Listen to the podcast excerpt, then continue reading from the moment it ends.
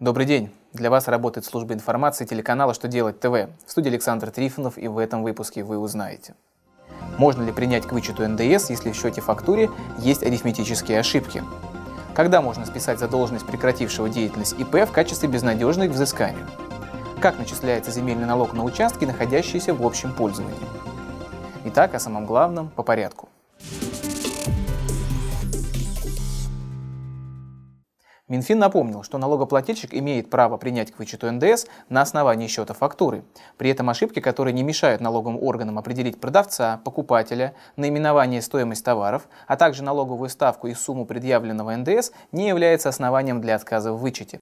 Соответственно, при наличии существенных ошибок в счете фактуре НДС к вычету принять нельзя. Поэтому, если в счете фактуре неверно, в том числе с арифметическими ошибками, указана стоимость товаров и сумма предъявленного НДС, оснований для вычета налога нет.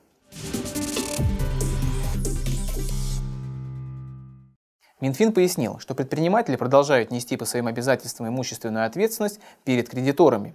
Выписки из ЕГРИП, свидетельствующие о прекращении деятельности, будет недостаточно, чтобы признать задолженность безнадежной к взысканию. Списать долг возможно на основании постановления судебного пристава исполнителя об окончании производства и о возвращении компании исполнительного документа. Если же должником является ликвидированная компания, ее долг можно учесть в прибыльных расходах на момент внесения в ЕГРЮЛ записи о ликвидации.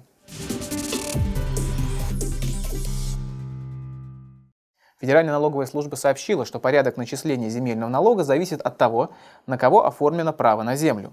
Если участки закреплены за физическими лицами на вечных правах, то плательщиками налога являются физлица, кроме тех, на кого распространяются льготы по налогу. Земли общего пользования могут находиться или в собственности, или в бессрочном пользовании у объединений или их участников. Тогда плательщиками земельного налога будет юрлицо или член объединения. В отношении участников налоговая база для каждого собственника определяется пропорционально его доле, а по участкам общего пользования налог делится поровну между собственниками. Юрлицы должны представить налоговые органы налоговую декларацию, физлицам же налоговики направляют уведомления с приложением платежек. На этом у меня вся информация. Я благодарю вас за внимание и до новых встреч.